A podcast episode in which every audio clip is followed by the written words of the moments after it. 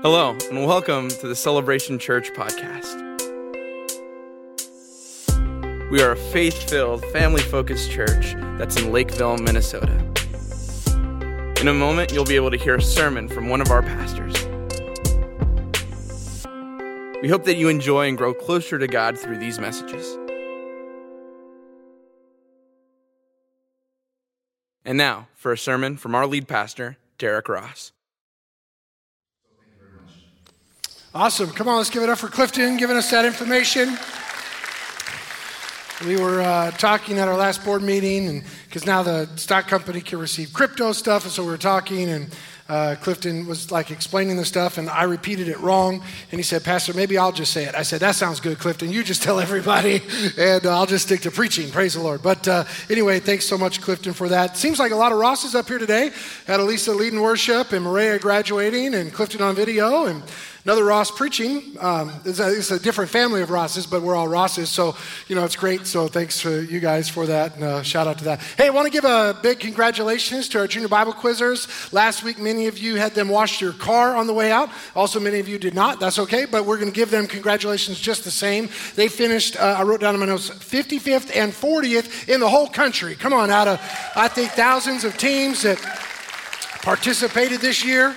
And uh, that's awesome. So, big shout out to them. And I want to say thank you for praying for me this week and, and uh, our family. But each and every meeting that I was in was spiritually significant.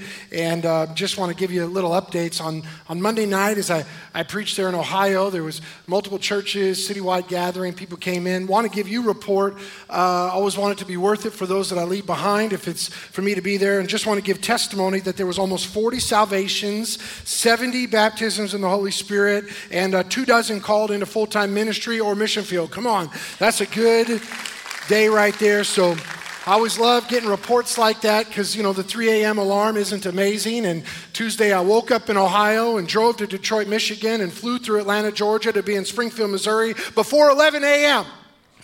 And uh, so that was a record for me, four states before 11, but uh, then got into those meetings, praise God. And uh, uh, the presentations made to our national leadership team, those elected on the board, and our executive officers went so well. They uh, enacted uh, two task force to already put that into practice.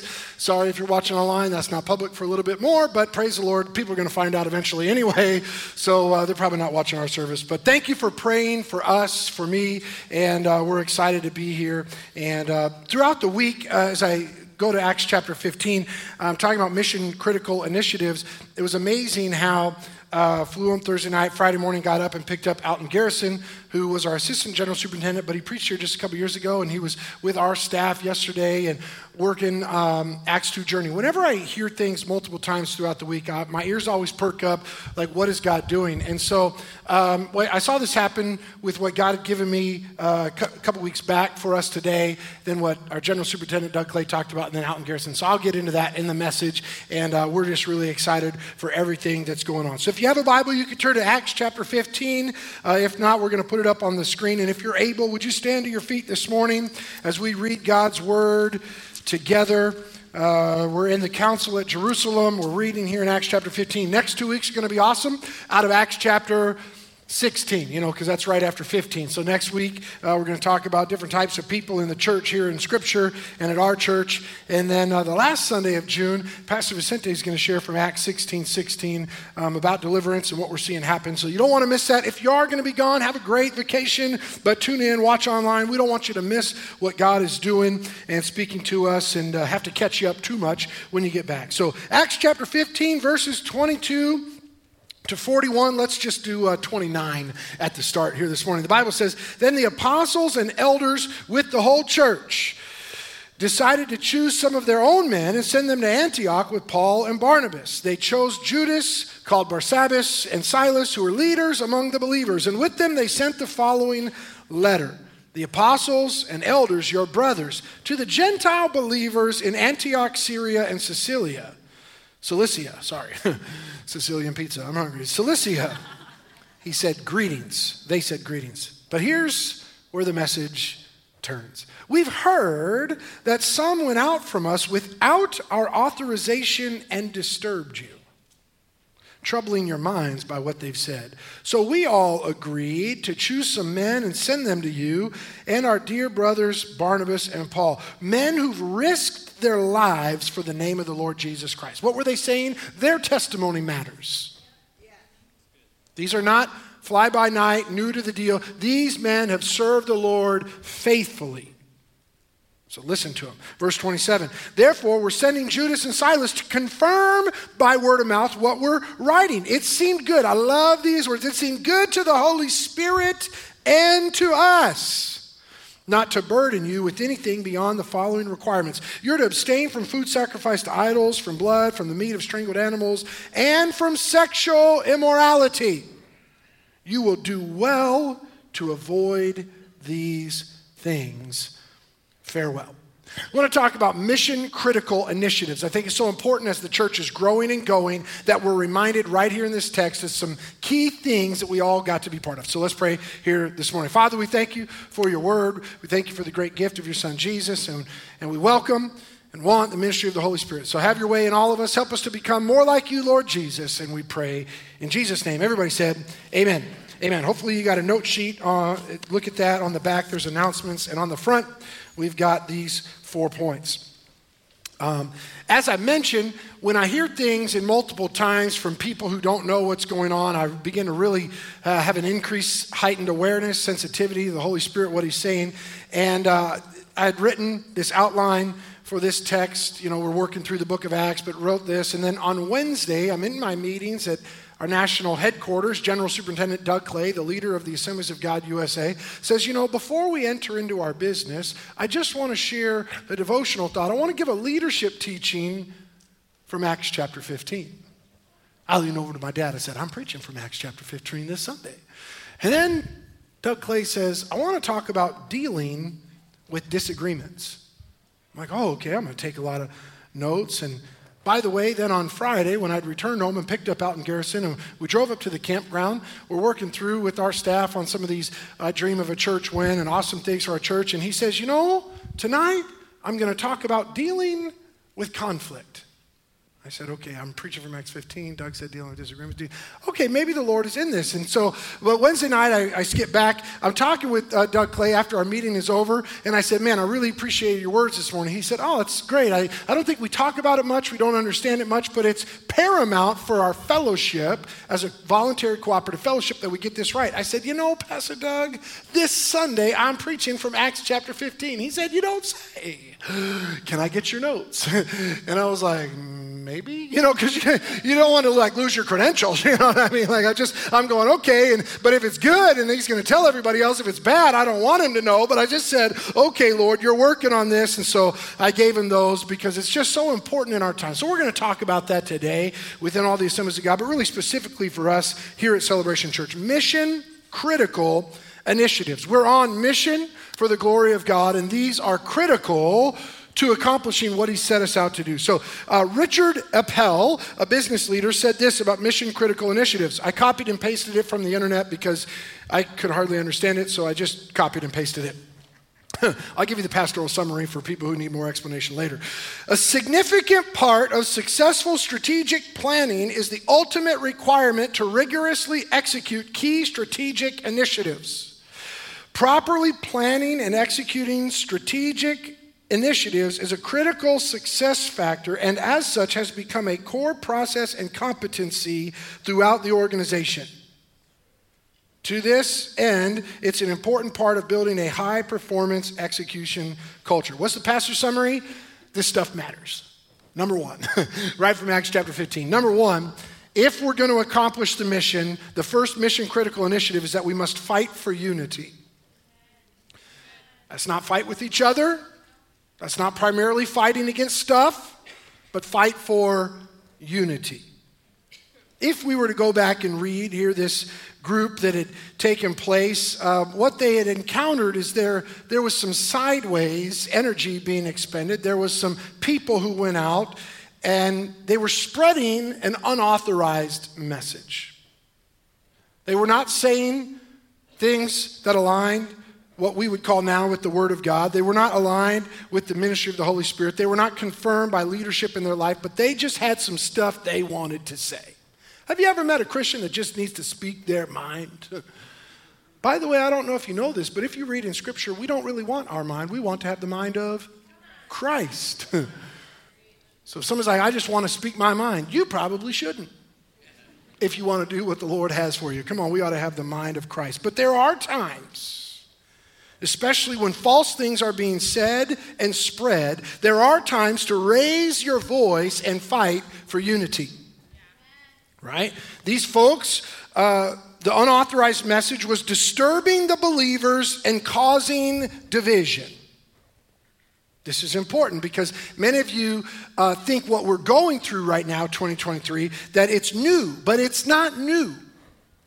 There's always been, since the beginning of time, there's always been people who've sought to bring division into the church of Jesus Christ. Sadly, it's often people from within the church.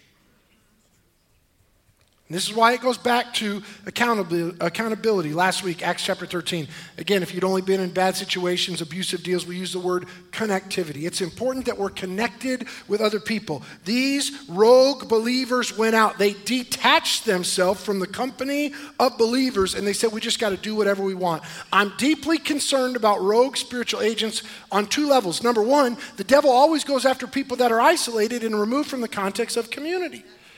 We, we saw this over the last couple years, right? Isolation is not good for us. We're made for relationship, we're made for community. And when people remove themselves from any checks and balances in their life, we all need a circle of people for the highs and for the lows. And they, they step out, but then it's also concerning when rogue spiritual agents are bringing division and disruption into other people's lives. Now they got other Gentile believers that are deeply disturbed because some unauthorized messages are going forth. These troublemakers didn't have the approval of the apostles and the elders, and they were up to no good. They were stirring the pot with two hands.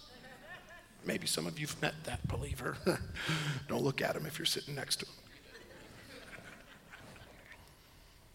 We got to be connected with somebody. This doesn't mean we're living in this authoritarian deal where we got to ask permission to speak at all, but there is support and blessing by being connected. I don't have to ask my wife if I can, but I'm wise if I ask her if I should. She doesn't ask me if she can buy something. By the way, we've been married long enough, she doesn't really ask me if she should anymore. Because it's her birthday. Get what you want, babe. Let me know. We'll be excited together, you know. But come on, but there's a blessing because we're working together. Our marriage is stronger when we work together on the finances, not against each other. It's not this permission deal, but we're connected. So, what did the apostles and elders do? We can read if we had more time. Maybe you want to read the whole chapter this week. They got the believers together and they said, We've got to do something because of the unauthorized message, because of the disruption, this disturbing thing that's happening. We've got to fight for unity that's in jeopardy of being lost. Not uniformity, as we see throughout the scripture. They didn't say everybody has to be just the same, but we've got to be together. Now, the truth is, I don't think the American church is unfamiliar, no stranger to fights. The problem is, it seems that many American Christians, I use that word in that order on purpose, have become more consumed with fighting against stuff, and they're ignoring the fight for unity. And whenever we forget what we're really fighting against and what we should be fighting for, we'll turn on each other. And the danger comes from within. I do think we need to fight against stuff. But fighting for unity with one another is paramount for the church in these last days. Right? If we go back last fall when we began in the book of Acts, Acts chapter 2, the Bible says they were all together in one place. They were unified. It wasn't the same type of people. It wasn't uniformity. People had come from all over. There was people in the land that had different um, nationalities, different languages, but they were, they, they, they were committed to the Great Commission. They just said, even though we're different, we're going to be better together. So we see that in Acts chapter 2. We see it where unity was a powerful thing, even if you weren't doing it for the purposes of God. In the Old Testament, Genesis chapter 11, the Tower of Babel. And God said, you know what? If one people speaking the same language, if they set out to do the same thing, what's going to stop them? So all of a sudden, God had to stop their evil plan, their ill intent to worship themselves. We'll, be, we'll build our own tower to heaven. And he said, I got to confuse the language. Why? Because if we'll get on the same page, nothing can stop us. We, we've seen it. It's a prerequisite to revivals and outpourings around the world. Here, we, we saw that at Azusa Street, right? We're talking, it was like people came together. They didn't look alike. They didn't talk the same way. They weren't even sure about all the things they believed because there's nothing written down. But all of a sudden, they said, We just want to experience the presence of God. There's something that happens when we're unified. Doug Clay, I, at the end, I'm going to give you a lot of what he said. I'm going to give you his whole teaching on point four. That's, that's the benefit of being here in the second service. I don't have to end at any time. But i will end, it's okay. But he said this We must remain firm in our theological convictions while retaining relationship with those who believe differently. That's the combination of grace and truth. We got to remain firm in our theological convictions. We got to hold fast to truth but we're gonna, if we retain relationship with those who believe differently, we've got to have some grace in our life as well. So, hear me in this room. Let me give you the summary for you here today. We will not capitulate to the desires of society and change what we believe. I thought like more than eight people would have agreed with me on that, by the way. Like some of you, if you were ever going to give amen to the pastor, that was your time. Thank you. Appreciate it. It's a little late now, but you know, I'll say it again just so you could try it once again. We cannot, we are not, we will not capitulate to the desires of society and change what we believe. Thank you. Feels like I'm preaching in the South now. But we can also not afford to lower ourselves to their level and behave poorly. We must remain firm but we must be fair while we fight for unity. Here's the second mission critical initiative. If we miss this, we might miss it all. Number two, don't major on the minors. My dad used to always tell me Christians are famous for answering questions nobody's asking. Like, what are we doing?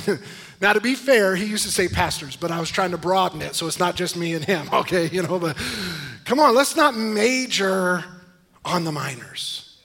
Let's keep the main thing the main thing. The religious leaders before Jesus was born and during his life, I think even still to this day, right? But back then in Bible times, they created rules around rules around rules. In the Old Testament, we see outlined a system of 613 laws. According to Google, I did not count them this week. I just want to confess that to you. I researched it by Googling it. Don't act like you don't do the same level of research in your life.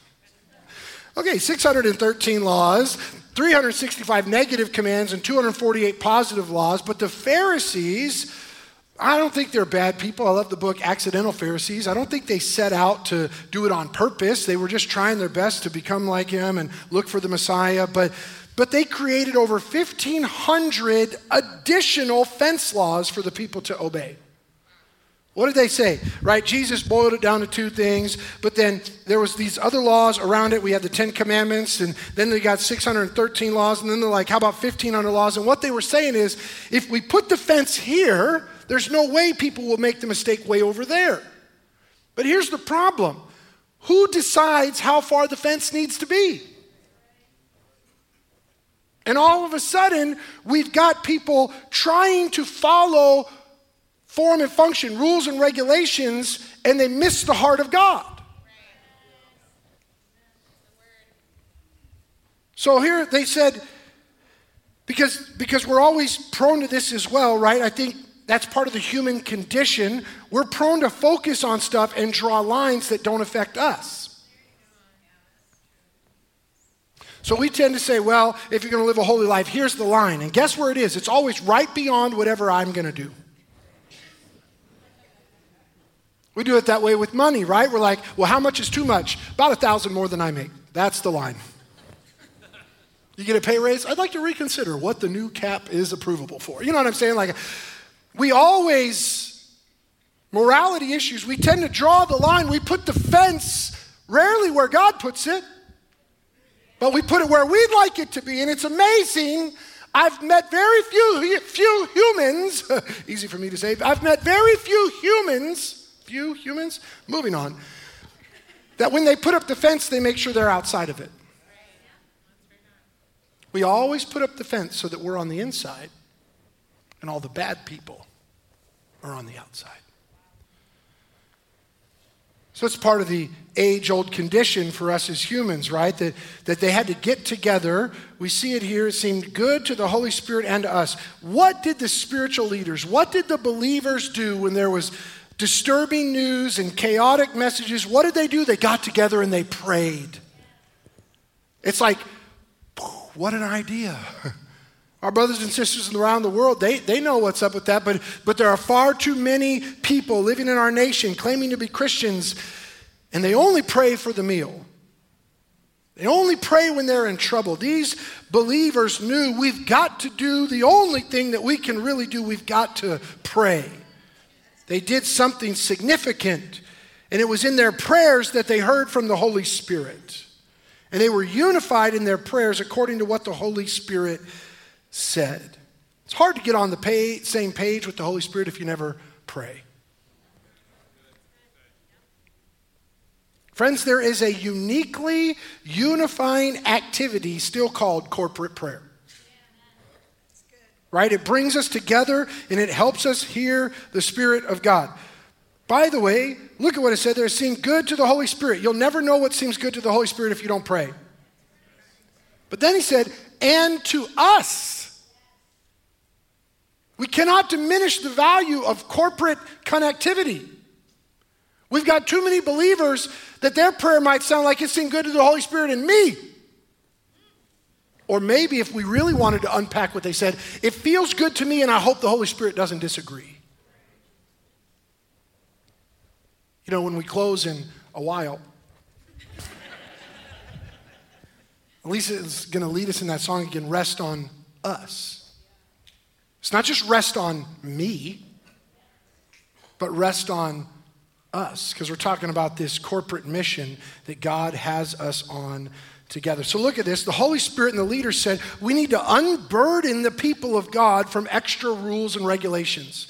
There was people going through giving a teaching that, that you had to do more, you had to try harder, you couldn't contrary to what they were told. So, what they said is, we're not going to major on the minors. We're going to keep the main thing the main thing. They said, you're going to abstain from just a couple things food sacrificed to idols, from blood, the meat from strangled animals, and sexual immorality. And I love this. They proved their heart was for them. They weren't trying to keep them from having a good time. They weren't trying to, they said, you will do well to avoid these things. Here's the truth, friends. In a time when society is attempting to avoid all semblance of absolute truth that guides our daily lives, it still remains true. Your best life is a Jesus life in following what the Word of God says. You don't have to like it, you don't even need to agree with it. But if you'll follow the instructions of Scripture, I'm telling you, your life will be better for it. So, the application for us, if you're in a position of leadership, and by the way, we're all leading somebody, then it's important for us to unburden those who are entrusted to our care and don't major on the minors. Don't put undue stress and emphasis on things that don't really matter. Keep your focus on what matters most. Keep the main thing the main thing. Whenever I talk with people, it seems like they got an issue going on, but the more we talk, it seems like there's something else going on. You ever met somebody like that and like they say this is the issue, but then later on you find out there's something else happening? Let me just mention this as followers of Jesus, filled with the Holy Spirit. When you encounter a problem in your marriage, in your family, at your job, take a minute and pray together. Just pause for a moment and I mean, don't like get fired over it. I'm just saying, like, you know, pause for a moment because sometimes what's going on, it's not really going on, but there's something powerful. If we'll just pray together with our spouse, if we'll pray together with our family, with our classmate, our coworker, whatever it is, if we'll pray, there's something about we got to get back to this point that it seems good to the Holy Spirit and to us. We've got to fight against individualistic faith here in our nation that we're in this together. All right, number three, it's another mission critical initiative. If we miss this, we might miss it all. Number three, we've got to strengthen and encourage one another. This is so important. Verses 30 to 33. It just seemed so plain to me this week. And so the men were sent off and they went down to Antioch where they gathered the church together and delivered the letter. The people read it and were glad for its encouraging message. Judas and Silas, who themselves were prophets, they said much to encourage and strengthen the believers, and after spending some time there, they were sent off by the believers with the blessing of peace to return to those who'd sent them. Oh, that's Quite the change has taken place right there in that town. Quite the change has taken place with those believers. They were in problems, they were in chaos, they were struggling. And then the ministry of the word, the fellowship of the saints, the encouragement of the Holy Spirit, even the gift of prophecy, everything changed. I'm so thankful that here we read couple of prophets in the New Testament after Pentecost their focus was on encouraging and strengthening the believers. I can't imagine being a person not wanting to be strengthened, encouraged, and comforted today. Well, no, I'd rather stay beat down, I'd rather stay defeated, and I just don't think I can make it. Come on, that's what a gift of prophecy will help somebody do. Paul gives us this encouragement or this explanation. Later he would write to the church in Corinth, 1 Corinthians chapter 14. He said this ought to be, the gift of prophecy ought to strengthen, comfort, and encourage one another. Come on, everybody should want that. Everybody ought to want a, a prophetic word that's going to strengthen, that's going to encourage, and it's going to comfort. That's what's going to change. I, I think that's why the devil wants the church of Jesus Christ to avoid the ministry of the Holy Spirit in these days. He doesn't want us strengthened, he doesn't want us comforted, he doesn't want us encouraged. We've been talking so much about it this year and sharing everywhere I can around our state and around the nation. The ministry of the Holy Spirit, especially through the gift of prophecy, I'm convinced is deeply needed in our land today. But have you noticed? The devil, he, he, works the same way. He, he goes after something God created that's good, a good gift from God, and he twists it and he distorts it into something bad. Right? We, we've seen this abuse in, in our lives and in other people. We see it throughout Scripture. But like Acts 15, right here, we see prophets going to a place that has problems, and when operating correctly, uh, all of a sudden they're strengthened, they're encouraged. They're, it's problem solving, problem fixing. It's not stirring up trouble, it's not stirring up drama. People gathered together and they were glad. They were encouraged and strengthened. When prophecy works correctly, then all of a sudden people are built up in their faith. But when it's bad, come on, when it's unbiblical and un- abusive, people don't want to gather together. They want to avoid the drama and the trouble. And instead of being encouraged and strengthened, they leave discouraged and beat down. Let me take it beyond prophecy for a minute in the ministry of the word. Let me just talk to you about your regular, everyday relationships, your marriage, your friendships, whatever that is. Right now, I want you to think of somebody that when you hang out with them, you always smile, you feel built up, you feel encouraged. When you're done with them, you just feel like, I can make it, I'm gonna make it. And we all think of people like that. But then think about it on the other side. Contrast that. Think about somebody else that you don't, you know, like when you're done with them, you just feel icky. Somebody like pick a bad a better word. I don't know. Icky. That's the word that I'm just saying. Like you just like when you see them coming, you want to avoid them. Because you just know you're gonna feel drugged down. They're just gonna spread something. You just let me just give it to you this way. Do it the right way and not the wrong way. Come on, prophecy, friendships, whatever it is. Come on, let's be people who strengthen and encourage one another, not people who other people want to avoid. So look at this. This was a chaotic situation. The people were disturbed. There was lots of confusion. And verse 33 says that the prophets arrived, that the word of the Lord from the leadership came. People were encouraged and they were strengthened. And then the Bible says, in the end of verse 33, they were sent off with the blessing of peace. You know, we've got plenty of places that we see disruption and, and discouragement and chaos and confusion, I believe we need the word of the Lord and the ministry of prophecy now as much as ever. We need the blessing of peace. And we're not going to get it if we set aside the word of the Lord and the ministry of his spirit. We're not going to get it by voting on things. We're not going to get it by reasoning together. We must include the word of the Lord and the ministry of the Holy Spirit.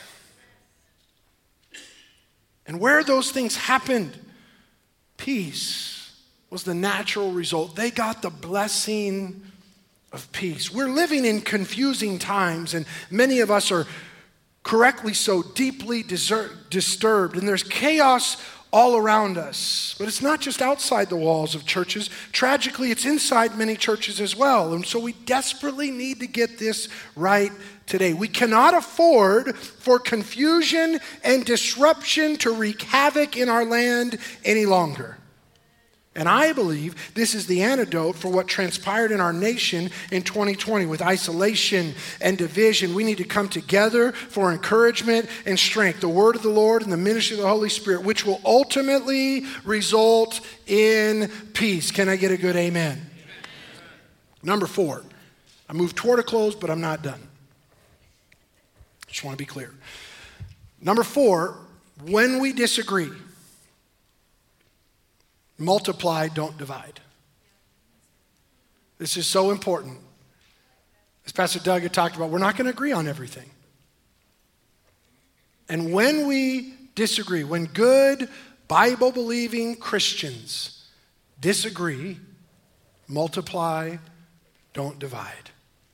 Let's look at this, verse 34 to 41. Silas decided to remain there, but Paul and Barnabas remained in Antioch, where they and many others taught and preached the word of the Lord.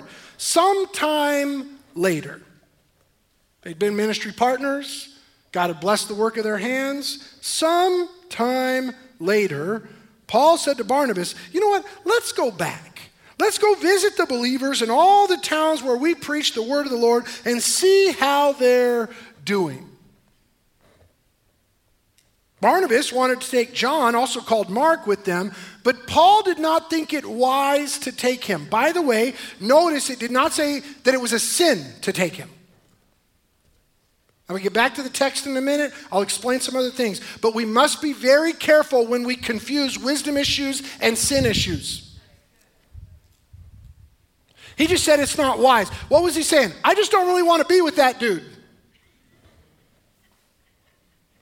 And all I know is we would be wise. Maybe I shouldn't use that word when I'm describing wise. It would behoove us. Who says behoove? what am I at Haven Acres? Behoove. That's a horse hoof. Never mind. Bad joke. Moving on. First service didn't get that one. You wish you didn't. Um, we should not label wisdom preferences as sinful choices. Doesn't make us look good, the body of Christ look good, or the cause of Jesus Christ for us to label something else as sinful just because we don't want to do it. It's okay to say, you know what? Just not my deal. That's a different lane. So he said, it would not be wise to take him because he deserted them in Philadelphia. Pamphylia, I guess is what it says. And, and he continued, did not continue with them in the work. And they had such a sharp disagreement that they parted company. Perhaps one of the least published verses in corporate church of America today. like these people disagreed so much, they went a different direction and they were still printed in the Bible. Why do we think everybody's going to always get along?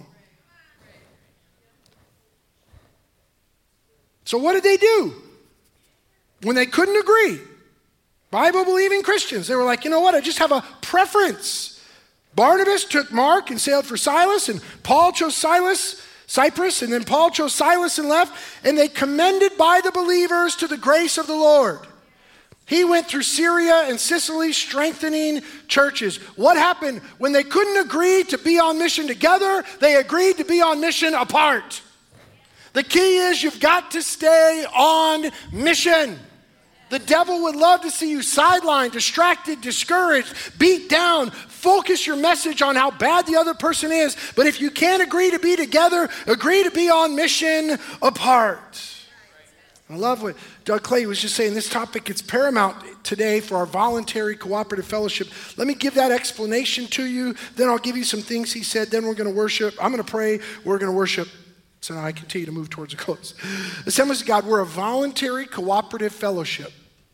It's voluntary. No church has to be part of the Assemblies of God. I, I need to say this. I'm sure you believe it, but for some of my pastor friends that are watching, we're going to have people in heaven that are not part of the Assemblies of God It's true. Um, it's voluntary. And it's cooperative. Like, I don't understand being voluntary, uncooperative. Like, what are we, three?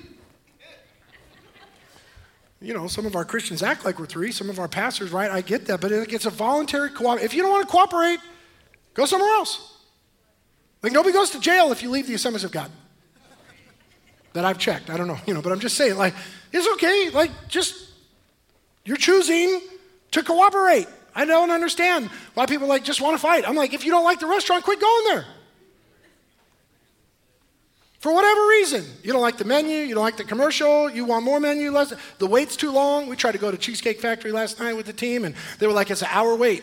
And Pastor Josh said, that would not be awesome for my marriage. I need to get home and help my wife with the kids. So, big bowl it is. You know, I'm just, and the last part is fellowship. Like, don't go through life alone. The, the same is true as our church with the Assemblies of God as a whole, but it's true for us. Like, as a church, we operate this way. To the best of my knowledge, nobody is here under gunpoint today. Right? You like semi volunteer. Now, maybe you were voluntold by your spouse, but it'll go well with you if you do. You know what I'm saying? Like, that's why I do the dishes and take out the trash. It helps my marriage, specifically the romantic part. But I'm just saying, it, it, you could, you, you're not forced. So you might as well worship the Lord. You can cooperate. Like nobody's going to force you. Pastor David will call you until you say yes to some serve team. That is true. It's true. He'll just keep calling you. Just say yes and then skip out if you have to, but just tell him yes, he'll move on. and then it's a fellowship. Why go through life alone? We, we say every month at Connect Lunch, it's a big enough church.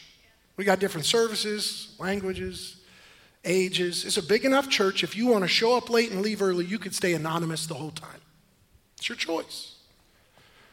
But it's a big enough church. If you try a couple times, you'll meet somebody you might want to hang out with. But there's no magical best friend fairy.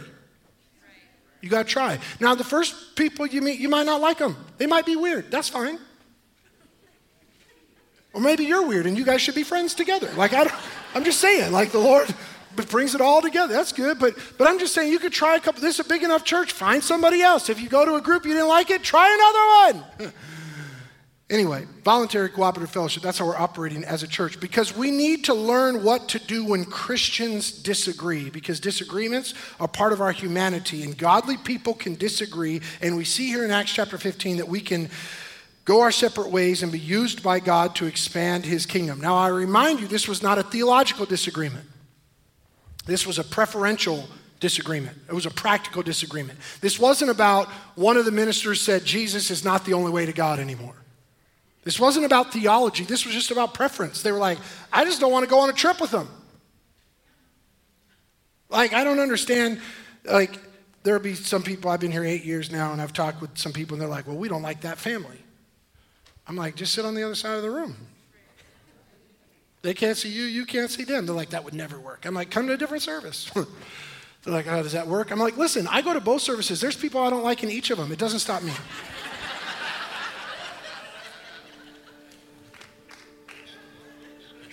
it's okay, just change seats. Like, you ain't got to sit by them. Nobody sits by me. Second service, Pastor Dan does, thank you. But, you know, like, it's fine. It's okay. Just, anyway. All right. Man, Catholicism has it right. Just, just confess stuff. It just makes you feel good. Just, just unburden your soul here in front of everybody. Praise the Lord. This, is, this has been a blessing to me. I don't know if it's helped you at all, but praise the Lord. I'm feeling helped today. All right, so this wasn't about doctrine. It was just a desire of who they wanted to be with. So this is what Doug said. Let me give you four things, and then I might give you three more because, uh, anyway, but these four things when you're making a judgment call. I mean, just this is about preference. This is about a disagreement with somebody else. This will help you, whether it's our church or in your town or, or your HOA, whatever it is. I'm just saying, when you're making a judgment call, number one, make sure you feel good about it in your spirit, not just captivated by the persuasive speech of the last or loudest person you've heard from. We're in a time where the last and the loudest seems to hold a lot of sway. You and I, as spirit filled believers, people of God, the Holy Spirit living in us, we need to make sure we feel good about it in our spirit. Not just, oh, somebody else, oh, that, yeah. Feel good about it in your spirit. It seemed good to the Holy Spirit and to us. That means you got to pray. Maybe another way that I could frame it, you get to pray. Like we get to pray. You don't have to wait for Sunday. You don't have to bring a sacrifice in the temple. Like right where you are in the moment when you're driving and you're at your house, you can pray. So you got to feel good about it, like in your spirit, not just like, oh, that sounded good. Here's another thing when you're making a judgment call, don't get bitter if you don't get your own way. Your bitterness isn't going to affect them anyway. They're going to go on with their life. They're going to be unaware that you've even been holding on. But don't get bitter when you get your own way. It's a judgment call. And I think this is where, when we allow bitterness to take root, we begin to call wisdom issues sin issues. Because we get bitter and we can't just say, oh, well, it went a different way. Or we, we then start to label, start to point fingers.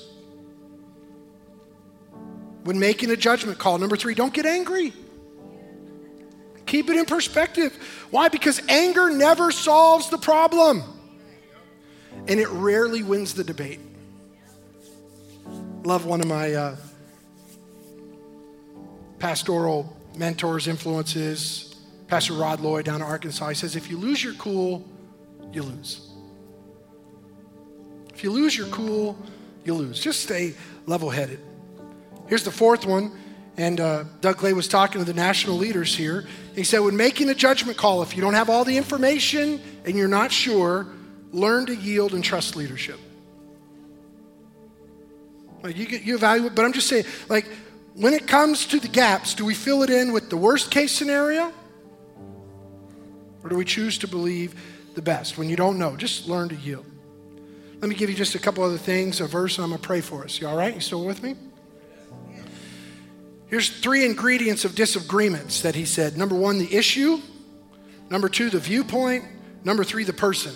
It's important that we separate them. And then I kind of built on his lesson and I gave it back to him. He's like, that's awesome. I'm going to use that. I said, that's, that's, it's yours, Doug. It's yours. it's the Lord's, but it's yours now. When it comes to the issue, speak about the issue. We're not speaking about the person or the view, we're speaking about the issue. Secondly, when it comes to the viewpoint, I would say listen to the viewpoint. As a reminder, listening is more than waiting for your turn to talk. Speak to the issue. I'm not going to change truth, but listen to the viewpoint. Act like you care. Listen, empathy, sympathy, whichever one I mean right now. Pick them both. How about that? And when it comes to the person, let me say this just value the person. Value the person.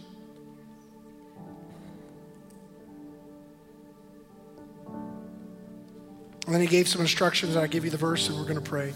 He said, Consider each side as valid before you label them. Wow. We're living in a time where labels are so quickly distributed by people, believers and unbelievers. Why not just pause for a moment before we label somebody? Very rarely does a label help. Truth is, there's a lot of publicity in the press against white evangelicals, but the problem is, I'm white and I'm evangelical. Well, we don't mean that white evangelical. Well, what you mean white evangelical? I'm white and I'm evangelical. Labels. Well, we don't mean that. Uh, labels. So when we resort to putting labels on other people, of course there's going to be hurt. So many times we put a label, we use expl- uh, relationally charged language, of course we're going to have problems. Next thing he said is don't always speak or post your mind. It's like base level teaching at the highest levels of leadership. He said, you know what? There's a lot of stuff that I don't get. Here's the thing don't speak your mind, have the mind of Christ. All right, we talk. He said, listen more and talk less. Keep your motives pure. Apologize for whatever part you played. And quickly initiate resolve.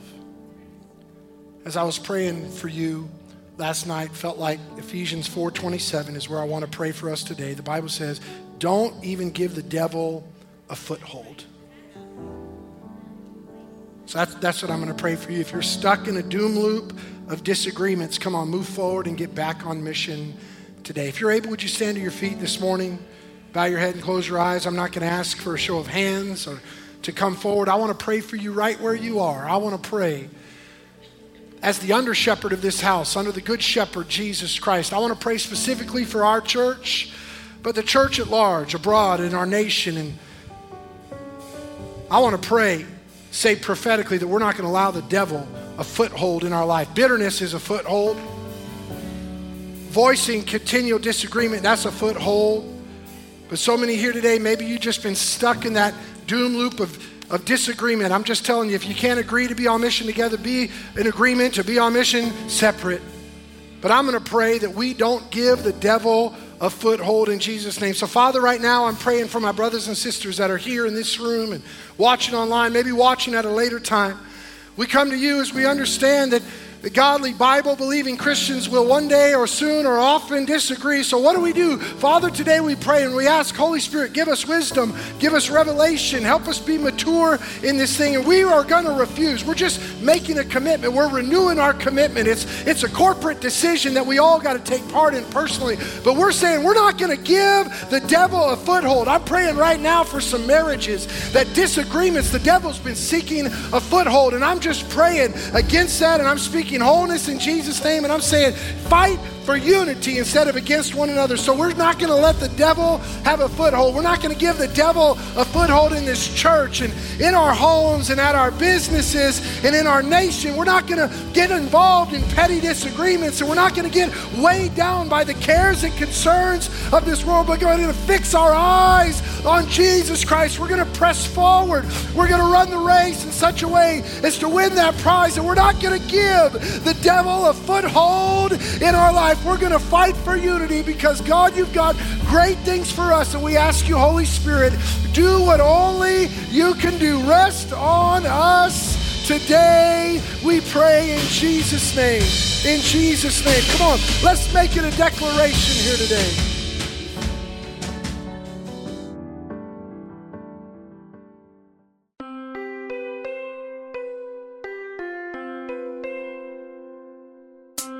We hope that you learned something from this message and are able to apply it to your life. If you gave your life to Jesus for the first time or for the tenth time, please reach out to us on Facebook or email us at info at celebrationchurch.net. Thank you for listening. We'll see you again next week.